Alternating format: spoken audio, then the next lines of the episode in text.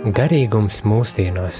Kas ir garīgums, kam garīgums ir vajadzīgs, un vai garīgums var dot jēgpilnu un pilnvērtīgu atbildi uz mūsdienu dzīves izaicinājumiem un situācijām?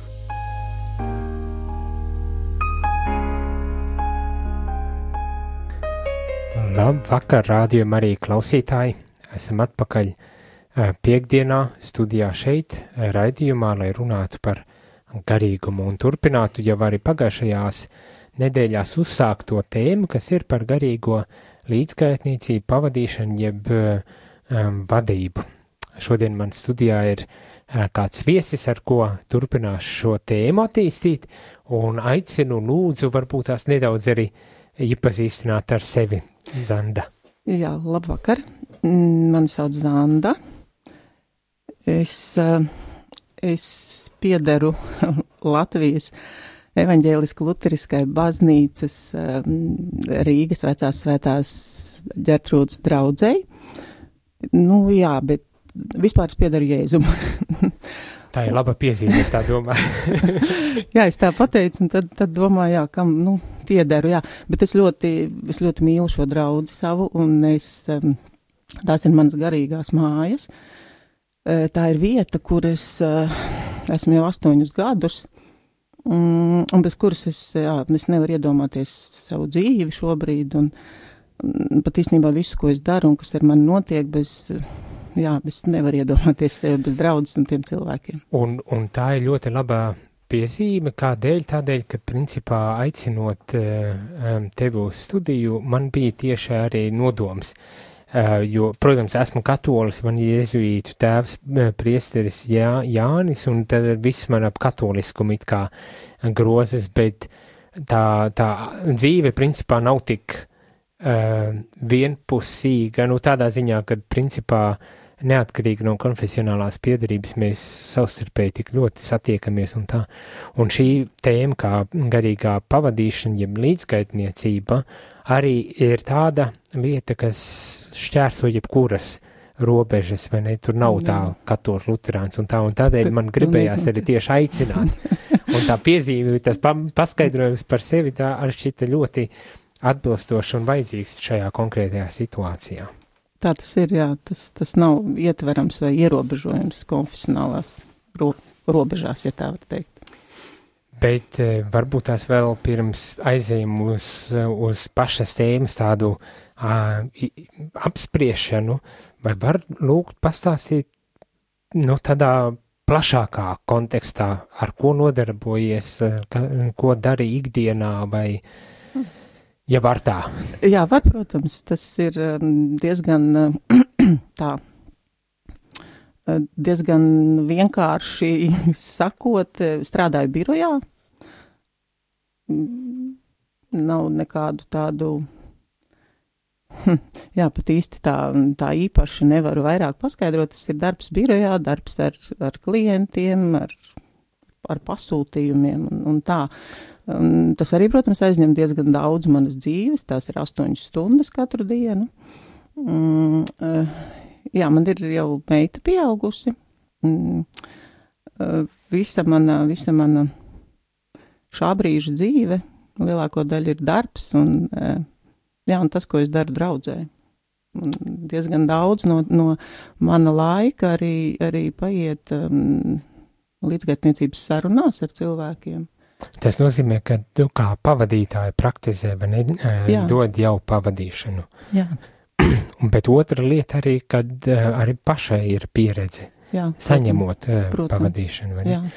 Un, un, un tas ir tas, um, varbūt tās, tas, tas, tas, tā perspektīva, caur kur arī īpaši gribēju paskatīties šodien, bet es domāju, ka arī nu, pavadītāja loma arī nenoliksim pilnīgi, pilnīgi maliņā. Nu, to nevar, to nevar vienkārši nolikt, ka teikt, tas viss ir savstarpēji ļoti sa, cieši saistīti un, un, un, un, un tādēļ tā dalīšanās, jeb runāšana, uh, it kā varbūt no vienas perspektīvas, bet vienlaikus tā papildina arī citas, mm. citas perspektīvas šodien. Bet uh, arī to, ko es gribēju radio Marija klausītājiem uh, nu, teikt, ir, kad garīgā pavadīšana bieži vien ir īpaši pašā sākumā, tagad, kad uzsāku šo tādu uh, ciklu par garīgo pavadīšanu runāt, tad vienā brīdī es arī ap, apjautu, bet paga, es visu laiku runāju it kā no tā, tās, tās puses, kas dod to pavadīšanu, un lai gan pats arī saņem pavadīšanu, bet vienmēr runāju tā kā no tās otras puses, un tā es tās pieeju, bet, hmm, vajadzētu parunāt, kā tad īsti ir, uh, nu, saņemot to pavadīšanu, un tā man radās tā doma.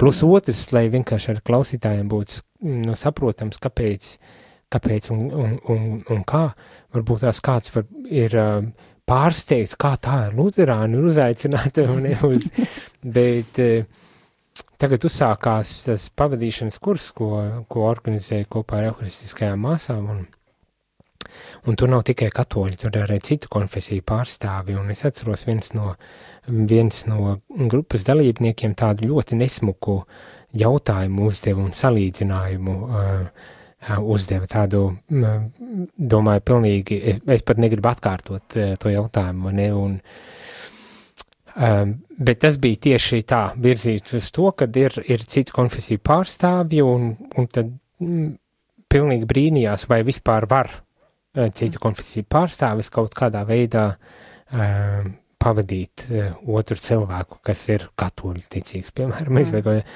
Un te es domāju, nē, nē, nē, šī, šito vajadzētu, pat to nedrīkst noignorēt un noklusēt, ka to vajag runāt. Un, un tad man, man arī, es tā runājos ar citiem cilvēkiem, mēģi, mēģināju atrast kādu, kurš būtu gatavs arī runāt par šo tēmu un, un man radās tāda doma, bet arī citi, e, kas palīdzēja domāt par šīm lietām, man, kā teikt, e, uzdeva par pienākumu arī tādu, varbūt tās arī jāuzaicina arī no citu konfesiju, nu īpaši uzsverot tieši luterāņu pārstāvis, lai, mm. lai parunātu šo tēmu, un tā radās, tā dzīme šī tēma.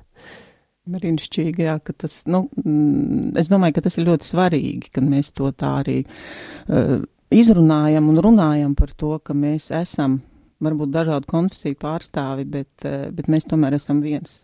Mēs esam viens Kristu un, eh, nu, jā, tad tur nevar būt atšķirības. Tur nevar un, būt un, un tā, tas, tā iepazīstināšana vai nekad nevis piedarība draudzē, bet Kristum tas bija, man liekas, Vispirms. kā punkts uz uh, viss bija pateikts, principā. Bet pirms mēs dodamies un tiešām sākam kā teikt, traki dziļumā un runāt par garīgo pavadīšanu un dalīties sarunu veidot par šo, aiziesim nelielā muzikālā pauzītē, lai, kad atgrieztos, tad arī mēģināt varbūt tās vispirmām kārtām nodefinēt, kas priekš manis ir garīgā pavadīšana un kā tas m, izpaužas. Tad muzikālā pauzīte.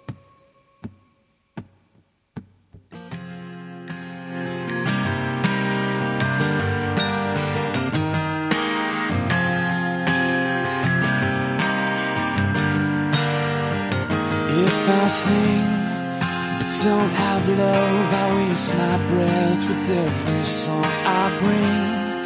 An empty voice, a hollow noise. If I speak with a silver tongue, convince a crowd, but don't have love, I leave a bitter taste with every word I say. So let my life be the proof, the proof of your love. Let my love look like you and what you made of. How you lived, how you died, love is sacrifice.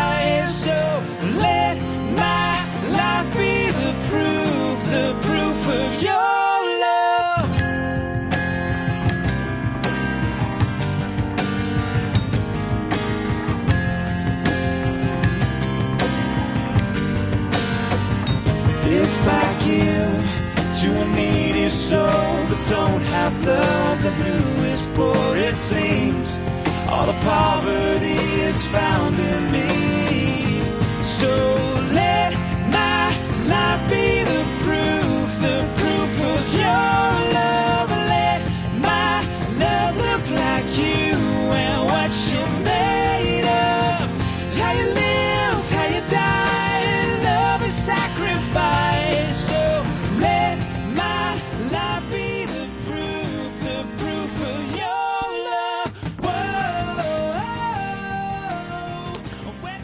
Labvakar, rādījumam arī klausītāji!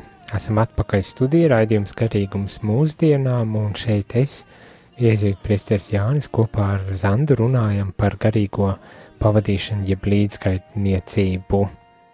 Un, un tas, ko klausītāji nedzirdēja, šajā starplaikā tu stāstīji par to, kā vai kā apjuku uz to jautājumu, par ko tad īsti nodarbojies, bet, bet tad tu to attīstīji ļoti interesanti par garīgās pavadīšanas līdzgaitniecības nepieciešamību tajā, tajā situācijā. Varbūt tās var arī. Jā, mēs, mēs dzīvojam ļoti ātrā, saspringtā pasaulē. Mēs dzīvojam, man liekas, ļoti uh, starp ļoti daudziem pienākumiem un atbildībām, starp um, ļoti daudziem darbiem, kas ir jāpadara un, un lietām, ko no mums prasa, darba vieta, pasaule. Un, Jā, un bieži vien tajā visā mēs apjūkam. Es par sevi ļoti labi to zinu un saprotu, un, un esmu to piedzīvojis, ka es apjūku tajā, kas tad ar mani īsti notiek, kas tad es īsti esmu, varbūt pat kādas ir manas attiecības ar Dievu, kas ir tas, ko, kur es šobrīd esmu uz tā ceļa, kur es eju. Jā, un man šķiet, ka tas ir tas, kur, kur cilvēkiem ļoti ir vajadzīgs šī garīgā līdzgaitniecība, Man ļoti patīk tas vārds līdzgaitniecība, jo mm -hmm. tas ir, kad kāds ir nāk ar mani blakus, -hmm. kāds ir līdzās. Viņš nāk ceļā, kur, eh, jā, kur, es, kur es eju, varbūt, kur, kur, kur mēs ejam abi. Mm -hmm. Bet tad, tad tas ļoti labi tiek raksturots tā, tā, tā vajadzība tajā brīdī, kad es saprotu, ka es kaut kādā veidā vai nu pazudis vai kaut ko pazaudēju kaut ko no savas eh, dzīves, eh, un kas varbūt tās, protams, arī ir dzīve, bet kas pārņem tik ļoti, kad pazūd, kaut kas pazūd, un tad ir labi, kad ir šī garīgā līdzgaitniecība, mm. kas var palīdzēt, tad, tad es saprotu, iet caur šiem, šīm dažādām lietām cauri. Un... Jā, jā. Ir, ir, ir situācijas, kuras varbūt ir vairāk nopietnas, kuras ir eh, kādi, kādas, kādi notikumi, kas tiešām ir ļoti, mm, nu, varbūt pat nelaimes, ja, bet, ir, bet ir situācijas, kuras ir vienkārši mana dzīve, kuras esmu ļoti ierauta šajā virpulī, kuras esmu vienkārši strādājusi, vienkārši dzīvojusi, un, un, jā, un, un bieži vien pat apjūku tajā, kas mhm. es esmu. Un tieši tajā brīdī man liekas, ir ļoti svarīgs šis otrs cilvēks, šis līdzgaitnieks, kurš, ar kur kopā mēs esam, ar kuru kopā mēs paskatāmies uz lietām, uz, eh, jā, uz, manām, uz manām sajūtām, uz manām domām, mm -hmm. uz, uz to, kā, kā es jūtos, kas ar mani notiek, un ka mēs kopā skatāmies uz Dievu, mēs meklējam atbildes, bet, eh, bet mēs esam kopā. Jā, jā. Un, un var prasīt, tad, eh, kā tu definē, kas ir garīgā līdzskaitniecība? Tāds atkal ļoti uh, teorētisks jautājums, uz ko, mm. uz ko, bet varbūt tās tā tieši tajā ātrumā var arī um, priekš sevis un priekš citiem nodefinēt, kad vajadzētu tagad pateikt kādam no rādījuma arī klausītājiem, kas tā, tāda ir. Ļo, ļoti labs tas konteksts, viss tas, vai ne, aprastā vajadzība, mm -hmm. uh, tiek uzbūrt, man liekas, ļoti labi tika pateikts, un, un tas ir kaut kas, uh, kur ik viens var sevi atrast, nu, atrast tādās situācijās, un šeit es runāju arī no tāda mm, viedokļa, ka es pats arī zinu, mm, lai arī skaitos priesteris vai mm. mūs, es zinu arī ļoti labi, ka arī dzīves ritms aprī tevi, un tu tik ļoti ierauc tiec tajā visā, kad beigu beigās kādā brīdī tu atskārt, esmu izsmalts, esmu vēl kaut kas pazaudējis sevi vai ne, un pazaudējis attiecības ar Dievu kaut kādā mērā, vismaz, ja ne pavisam, ne, un dažreiz pat varbūt pavisam pazudušas tās attiecības. Tieši tā. Kad vis, tā. es pazudis pirmā saka, esmu, kad tas nav nekas svešs, un kad ir labi, ka tad, nu, kāds saka, kad ir līdzās cilvēks, kurš pavada, kurš līdz, līdz, iet līdzās man. Jā. Mm. Bet kā, kā tu definē tad, uh, to līdzgaitniecību? Kas tas tāds ir? Līdzgaitniecība. Hm. Jā, definēšana nav mana stiprā puse noteikti, bet uh, jā, priekš manis tas ir, uh, tā ir būšana līdzās. Tas ir tas, nu, ko ietver šis vārds būšana līdzās. Bet ko, ko var būšana līdzās dot otram cilvēkam? Ir, ir kaut kas tāds īpašs, arī šeit es domāju, varbūt tās pat no savas pieredzes jau var prasīt, vai ne? Ko tas nozīmē? Es domāju, ka, ka mūsdienās mēs ļoti bieži, vismaz es ļoti bieži sastopu cilvēkus, kuri ir gatavi runāt, bet eh, ļoti reti cilvēkus, kuri ir gatavi klausīties. Uh -huh. Un es domāju, ka līdzgaitnieks un līdzgaitniecība ir, eh, tā ir pirmām kārtām uzklausīšana un klausīšanās. Priekš manis ir svarīgi, ka tas cilvēks, kurš ir mans līdzgaitnieks, ka viņš, ka viņš klausīsies, ko es viņam teikšu, viņš sapratīs. Tas nenozīmē, ka viņš, nu, varbūt var asociēt ar sevi, bet reizēm arī var. Uh -huh. uh, arī viņš ir bijis kādās situācijās, arī ar viņu šajā dzīvē notiek viss, nu, viss tas, kas ar cilvēkiem tas notiek. Tas ir ar līdzgaitnieku jā, pašu, ne? Jā, un tas ir ļoti bieži tā, kad, uh, kad ļoti palīdz šī mana pieredze otram cilvēkam, ja savukārt tā kā mana līdzgaitnieka pieredze man, kad viņš man var pateikt, jā, man arī tā ir bijis, vai es esmu bijis līdzīgā situācijā. Jā, ka šis cilvēks sapratīs, ka viņš uzklausīs, ka viņš nenosodīs, bet, eh, bet ka viņš būs līdzās. Man ļoti tas vārds līdzās patīk, jo tas ir vārds, kad eh, tā var būt saruna, tā var būt uzklausīšana, tas var būt jebkāda veida cilvēcīgas, siltas emocijas, kuras, man liekas, mūsdienu pasaulē ir ļoti dārga lieta, un, un cilvēki pēc viņām ir ļoti izslāpuši. Ja kāds vienkārši tev pasēž blakus tad, kad tev ir slikti un tu raudi, un viņš vienkārši pasēž blakus un raud ar tevi, tas ir nenovērtējami. Jo, jo man liekas, ka parasti cilvēki mēģinās kaut kā tevi izraut no tā vai kaut ko teikt, bet citreiz cilvēkam vajag vienkārši, lai kāds ar viņu pasēž.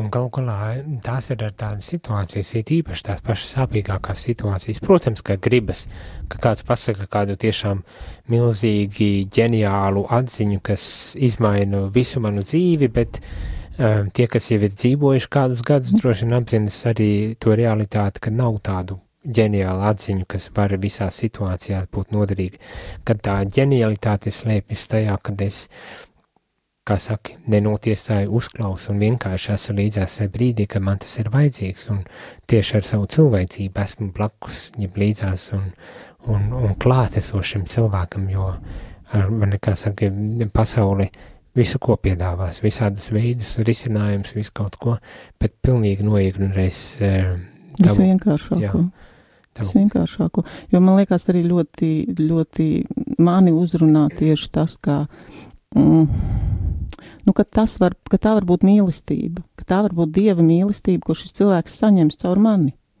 Caur to, ka es būšu ar viņu, par, caur to, ka es viņu uzklausīšu. Jo, nu, arī, arī, arī rakstu vieta par, par to, kad mīliet viens otru, uh, kā es jūs esmu mīlējis, nesiet viens otru nastas. Man liekas, ka tas ir ļoti tāds skaidrs dieva aicinājums mums uh, darīt to, būt līdzās.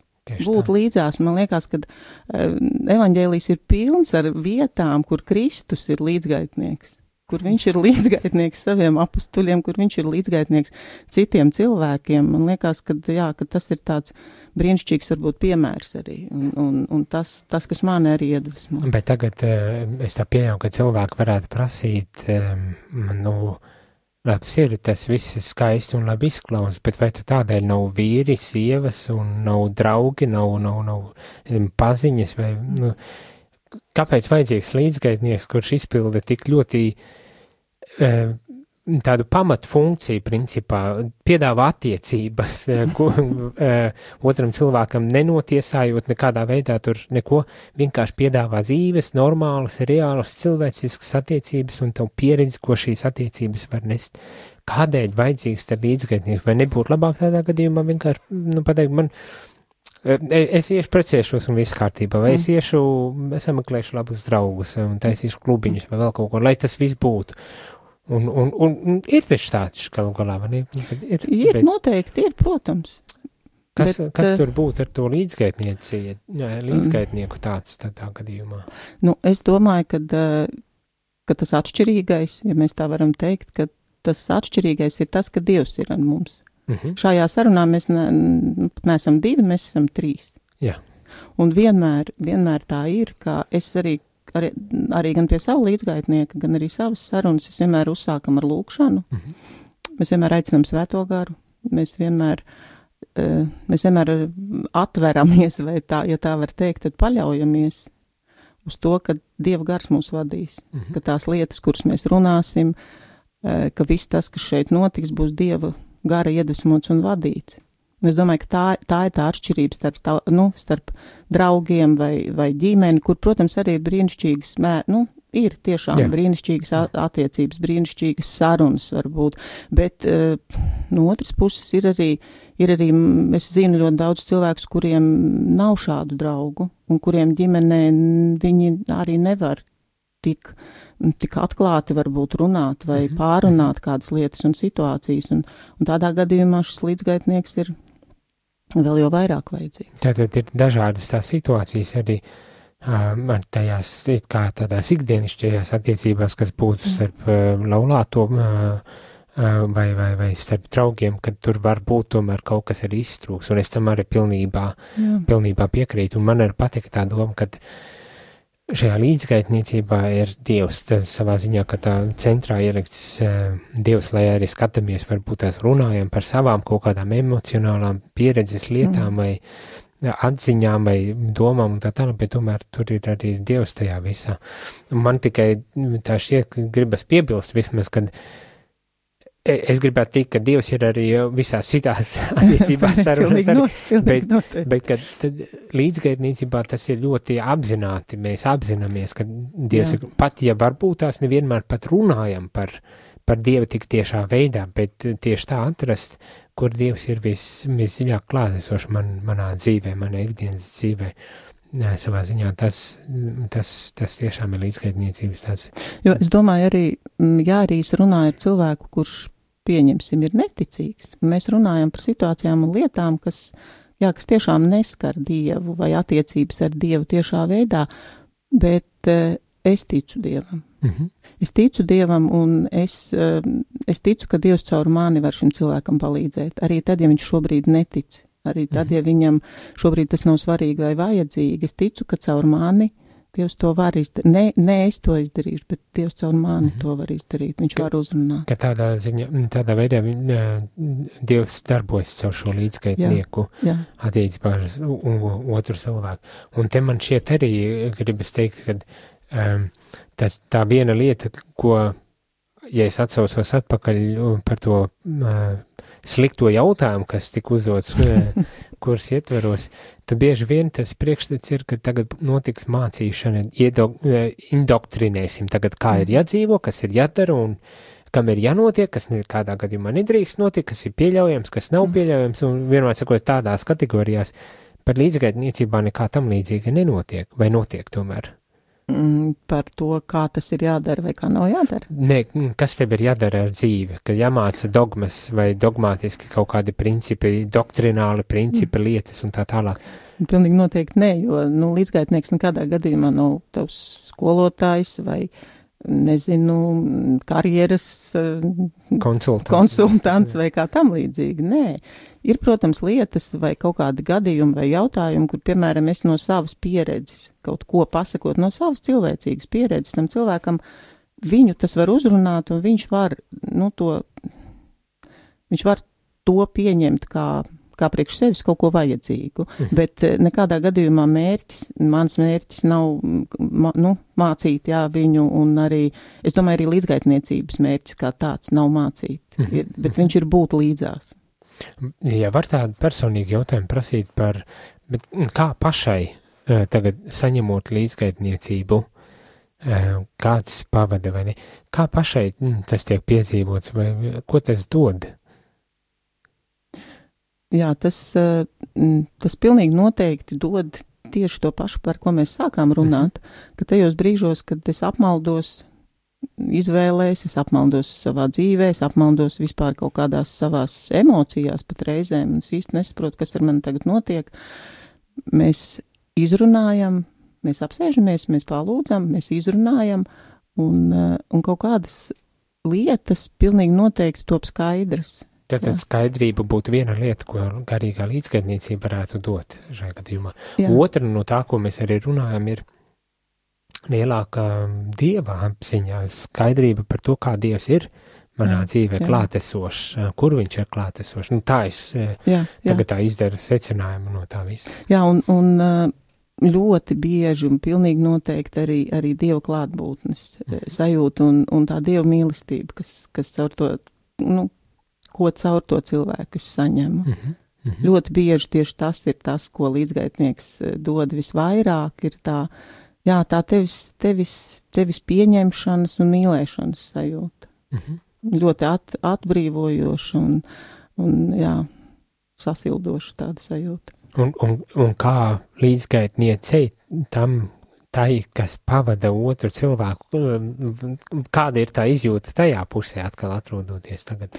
Arī tajā pusē tā izjūta ir tieši tāda pat mīlestības izjūta, jo mhm. redzot uh, to, ka tas cilvēks ir samīļots no Dieva, kad viņš ir saņēmis šo Dieva pieskārienu, kad viņš ir, jā, kad, jā, ka viņš ir saņēmis Dieva mīlestību. Tas ir tik Katrā ziņā līdzgaitniecības process, līdzgaitniecība ir ļoti dodoša arī pašam līdzgaitniekam. Ir mhm. ļoti daudz tādas sarunas un tādas reizes, kuras, jā, kur es tik ļoti priecājos par šo cilvēku. Es priecājos par to, ko, nu, ko es redzu, mm -hmm. ko es viņā redzu, kas ar viņu notiek. Un tas ir tik skaisti, ka mēs, mēs varam būt vienkārši blakus pie Dieva, nu, skatoties Dieva darbā. Mēs varam redzēt, kas, kas notiek. Un tas, tas, jā, tur... Tā ir tāda privilēģija, principā. Privilēģija. Būt, būt, um, uzklausīt cilvēku, ne? Jā, jā. Mm. Cilvēks ir, ir, ir ļoti skaists, un cilvēks ļoti, man ļoti patīk klausīties cilvēkus. Man ļoti patīk klausīties un, un redzēt, kas cilvēkos notiek, un, un jā, acis ir dvēseles spogulis, un acīs ļoti daudz kas notiek, un jā, un tas, tas ir ļoti tāds, jā, tas ir, nu, brīnišķīgs process. brīnišķīgs process, pie kur mēs atgriezīsimies, nu, pēc mazas muzikālās pauzītes atkal Um, lai tad varbūt tās par, parunātu drusītiņu par šo, turpināt runāt par šo brīnišķīgo procesu, bet arī par to specifiku, kas tad īsti varbūt tās vai ir vispār atšķirības luterāņu un citās, piedošana, citās konfesijās atšķirības eh, šajā līdzgaitniecībā. Bet tā tad muzikālā pauzīte.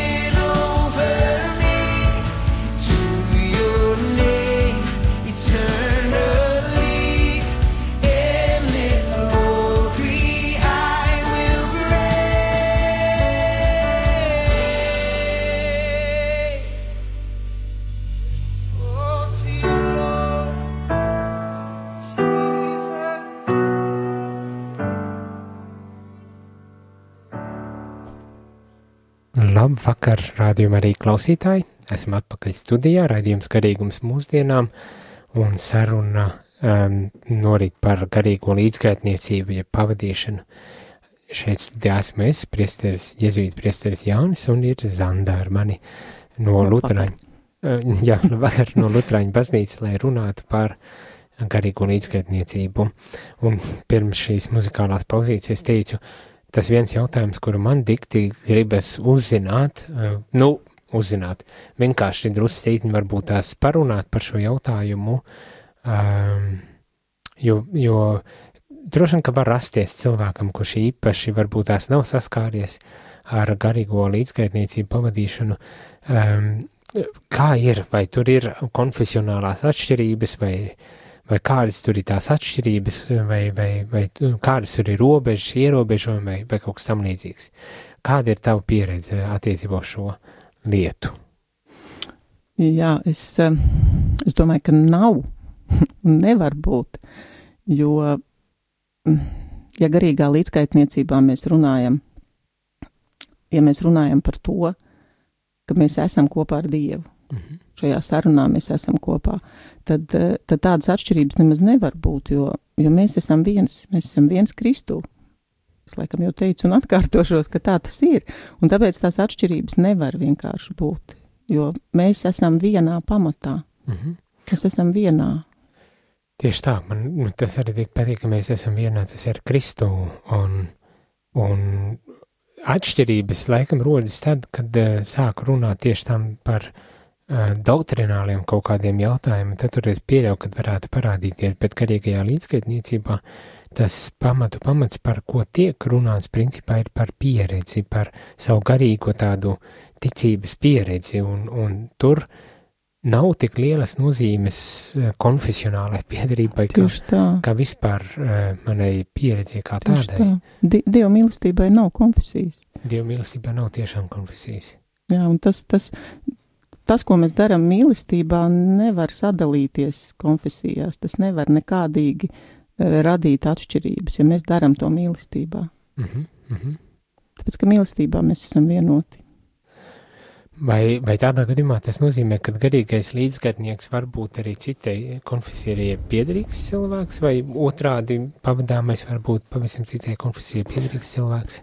Man nav tādas pieredzes, bet uh, es domāju, ka pēc nē. Mm -hmm. Pilnīgi noteikti, pilnīgi noteikti var. Jā.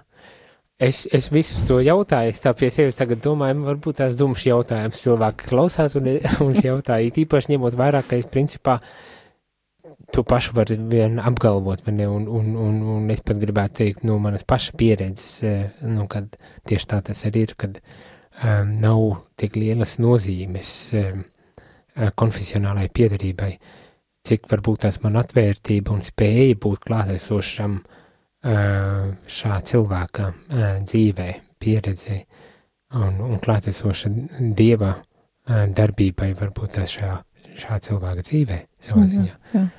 Un, un tas, ir, tā, tā ir, tas ir viss, kas principā ir vajadzīgs un kas nosaka kaut, kā, kaut kādā veidā, kaut, kaut kādā veidā ierobežo varbūt tās šīs attiecības arī, bet nekādā gadījumā ne konfesionālā piedarība tādā ziņā. Nē, nē, nē. Es tā pieļauju, ka ir daudz cilvēku, kuri tomēr iebildīs un teiks, nē, nē, nekādā gadījumā tā nedrīkst notikt. Ko tādam atbildēt? Jautājums. Hmm. ir kāda doma? Jā, nav tāds jautājums, ne, nav neviens nekad uzdevis tādu, tādu, mm, es neesmu bijusi tādā situācijā, bet, bet es nezinu, man liekas, ka, eh, nu jā, ja tas cilvēks, eh, ja viņš grib, tā dalīt, tad es nezinu, kas būs tie vārdi, kas viņu var pārliecināt, kas viņu var, kas viņam var likt paskatīties uz to no citas puses vai savādāk. Es katrā ziņā noteikti, kad, kad mēģinātu ar šo cilvēku tāpat mīlestībā arī runāt, neuzspiežot to, ka man ir taisnība vai tev nav taisnība, bet, jā, bet mēs varam par to parunāt. Mm -hmm. Mēs varam par to parunāt, mēs varam, jā, es varu uzklausīt to, ko, nu, ko tas cilvēks domā, kāds ir tas viņa arguments, kāpēc viņam liekas tā, un es varu pateikt, ko es domāju, un kāpēc man liekas, ka nē. Jā, un varbūt mēs pēc tam varam kļūt par līdzgaitnieku un pavadāmu. Pilnīgi noteikti, kas to nezina, vai ne, tā, ir, tā ir tiesa. un, un tas arī drusku izklausās tāds, nu, cik labi būtu, ja mēs varētu, jo dažbrīd, diemžēl, mēs paši kaut kā ieliekam sprunguļu sev riteņos un neatļaujam notikt šīm sarunām, jo, ja tādas notiktu, tad visdrīzākais mēs varētu arī ļoti mierīgi un brīvi uh, nešķirot uh, vismaz šajā jomā neko. jā, jā, bet uh, jā, tas tā ir. Mēs ļoti dzīvojam stereotipos, mēs mhm. ļoti mm -hmm. par daudzām lietām, un diemžēl arī, arī par šo. Diemžēl tas ir tāds, laikam, jā, no pasaules kaut kā uzlikts tāds stereotips. Tas ir pareizi, tas nav pareizi, to drīkst, to nedrīkst es ar tevi varu runāt, es ar, ar kādu citu ne. Nu, jā, ka tas tiek sadalīts tādās, un, diemžēl. Garīgi, jā, tieši tā, un garīgā līdzgaitniecība varbūt tās var tieši palīdzēt sagraut savā ziņā šos stereotipus, ne tādā um, vardarbīgā veidā tagad ejot un mēģinot kaut ko, vai ne, bet, bet tiešām caur šo sarunu iepazīstot sevi un savas attiecības ar Dievu aizvien vairāk, un tik līdz tu esi paskatījies uz sevi godīgi un ar savām attiecībām ar Dievu, tad arī stereotipiem tur paliek aizvien mazāk vietas un pēc uh, stereotipiem arī mazāk vajadzības uh, tādā gadījumā. Man tā vismaz šķiet. Jā, tā tas ir, jo arī cilvēki, kuri varbūt ienāk, uh, ienāk baznīcā pirmo reizi, arī ir ļoti daudz stereotipi. Mhm. Mums, piemēram, notiek alfas kurs draudzē, un ļoti bieži cilvēki, kur pēc tam liecina, viņi saka, man likās, ka baznīcā tikko es ienākšu, man tūlīt sāks mācīt, un tur noteikti, ko man darīt un kā, bet bet, es ienāku un cilvēki ir tik atvērti un viņi ir tik pretīm nākoši man un viņi man uzklausa un, un jā, un viņi man palīdz un viņi ir tik smaidīgi, ja, ka tas arī ir viens tāds stereotips, kurš tiek sagrauts ne ar varu, bet, bet vienkārši Jā, pieredze. Jā, mani, jā, jā. Ka vajag pieredzēt.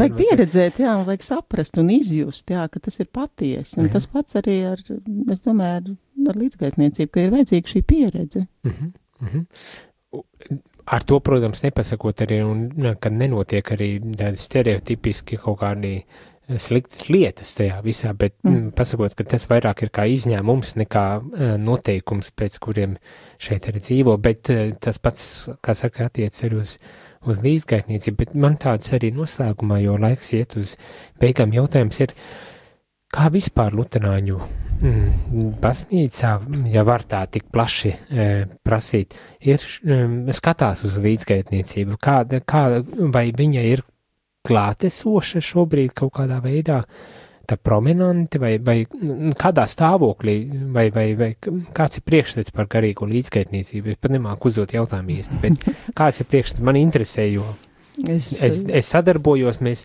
ar, ar pāris mācītājiem, foršiem uh, cilvēkiem, ne, un, un, un, un man tas šķiet tik pats par sevi saprotams, bet tagad pēkšņi man uznāk šis jautājums, kā vispār ir, kāds tas priekšstats, vai tā ir kaut kāda margināla, tāda maza, um, nenozīmīga lietiņa, vai tomēr tur ir kaut kas vairāk tajā garīgajā līdzgaitniecībā, un kā, to, uz, kā uz to skatās Lutāņu baznīcā? Jā, es, eh, nu, es varu pateikt tādu vairāk savu Jā, tas, protams, ne, nebūs visas, visas Lutāņu baznīcas. Nepārstāvam. jā, es tā kā nepārstāvu, bet, eh, bet tas, ko, ko es zinu un ko es izjūtu un ko es redzu, ka ne, nenoliedzami līdzgaitniecība ir svarīga arī Lutāņu mhm. baznīcās, jo arī Lutāņu baznīcās tieši tāpat, tieši tāpat cilvēki ir, cilvēkam ir vajadzīga šī saruna, cilvēkam ir vajadzīga līdzgaitniecība, cilvēkam ir vajadzīga uzklausīšana.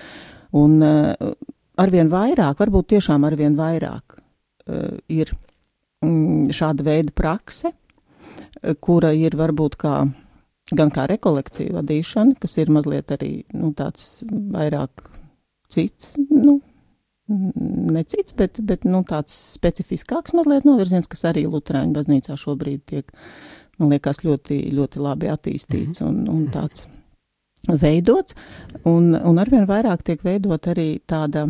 Mm, tāda pastorāla līdzgaitniecība, mm -hmm. un, un arvien vairāk, man liekas, arī cilvēki mm, tiek kā mācās un, un, un arvien vairāk praktizē šo līdzgaitniecību jo tā ir tomēr eh, salīdzinu, vai vēl, ja skatās tā vēsturis, protams, garīgā līdzskaitniecība ir sena kā baznīca pati, Tātad ļoti, ļoti sen no Jēzus laikiem. Jēzus ar to nodarbojas. Es domāju, ka bija arī pirms Jēzus eh, kaut kas līdzīgs, vismaz analoģisks tās attiecības, um, nu, nezinu, kā teikt, skolotāja, skolnieka, vai varbūt tas nepārnesot eh, pilnīgi šo analoģiju uz skolnieku, skolotāja attiecību, bet kur ir bijuši kaut kāda pavadīšana, līdzgaitniecība, notikusi ievadīšana kaut kādā jaunā dzīvesveidā, reliģiskā dzīvesveidā vai kā, ka tas vienmēr, sakot, ir bijis klātesošs katoļu baznīcā, tad beigās ir aizgājis līdz grēksūdzēm, ka tas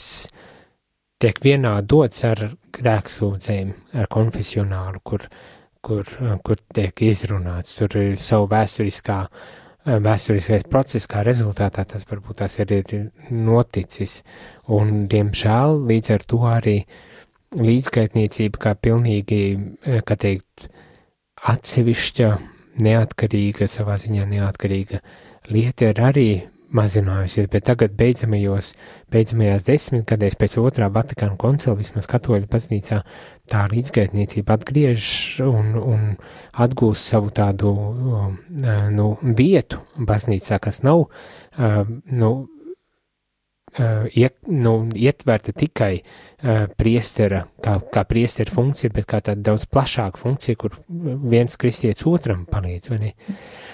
Lutāņu baznīcā es tieši nu, gribēju šajā jā, ziņā. Nu, Lutāņu baznīcā mācītāji man šķiet ļoti sen jau veic šo funkciju, uh -huh, uh -huh. kas ir gan, gan kā arī, arī kā grēksūds, kā, nu, kā pieminēja, bet, bet arī kā līdzgaitniecība. Uh -huh. Savā draudzē es to redzu kopš es tur esmu, un es, man pat nav tā kā domas, ka varētu būt savādāk, ja, ka cilvēki tiešām ļoti bieži šo garīgo līdzgaitniecību saņem tieši no mācītāja. Mm -hmm. ja, un, eh, bet es tā kā šobrīd vairāk redzu arī to, eh, ka laju starpā tiek tā kā vairāk tas attīstīts šis, nu, šis princips, jo nu, mums ir ļoti liela draudze. Mēs esam ļoti liela draudze. Mums ir trīs brīnišķīgi mācītāji. Vienkārši brīnišķīgi. Dieva, dieva doti mācītāji. Ja? Viņi ir tik, tik, tik atvērti, tik pretīm nākoši, tik mīloši. Bet, bet viņi ir tikai trīs. Bet, Mēs esam ļoti daudz.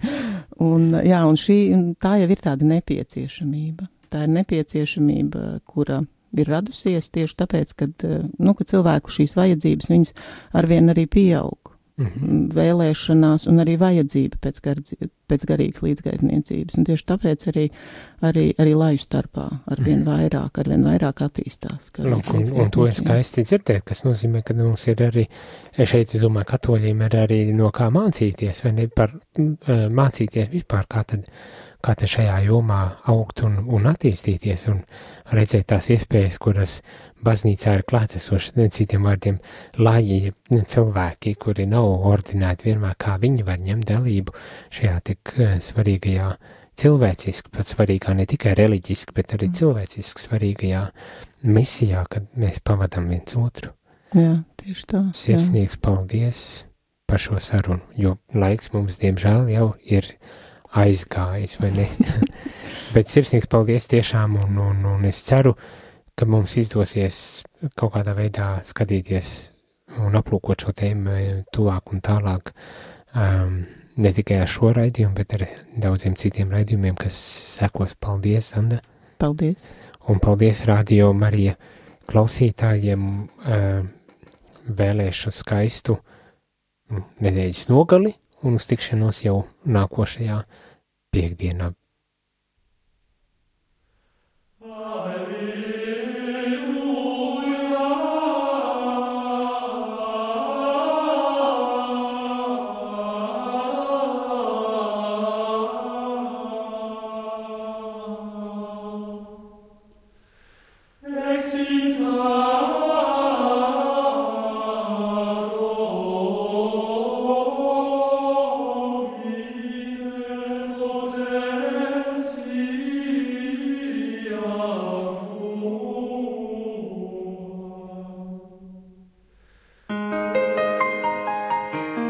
Garīgums mūsdienās. Kas ir garīgums, kam garīgums ir vajadzīgs, un vai garīgums var dot jēgpilnu un pilnvērtīgu atbildi uz mūsdienu dzīves izaicinājumiem un situācijām?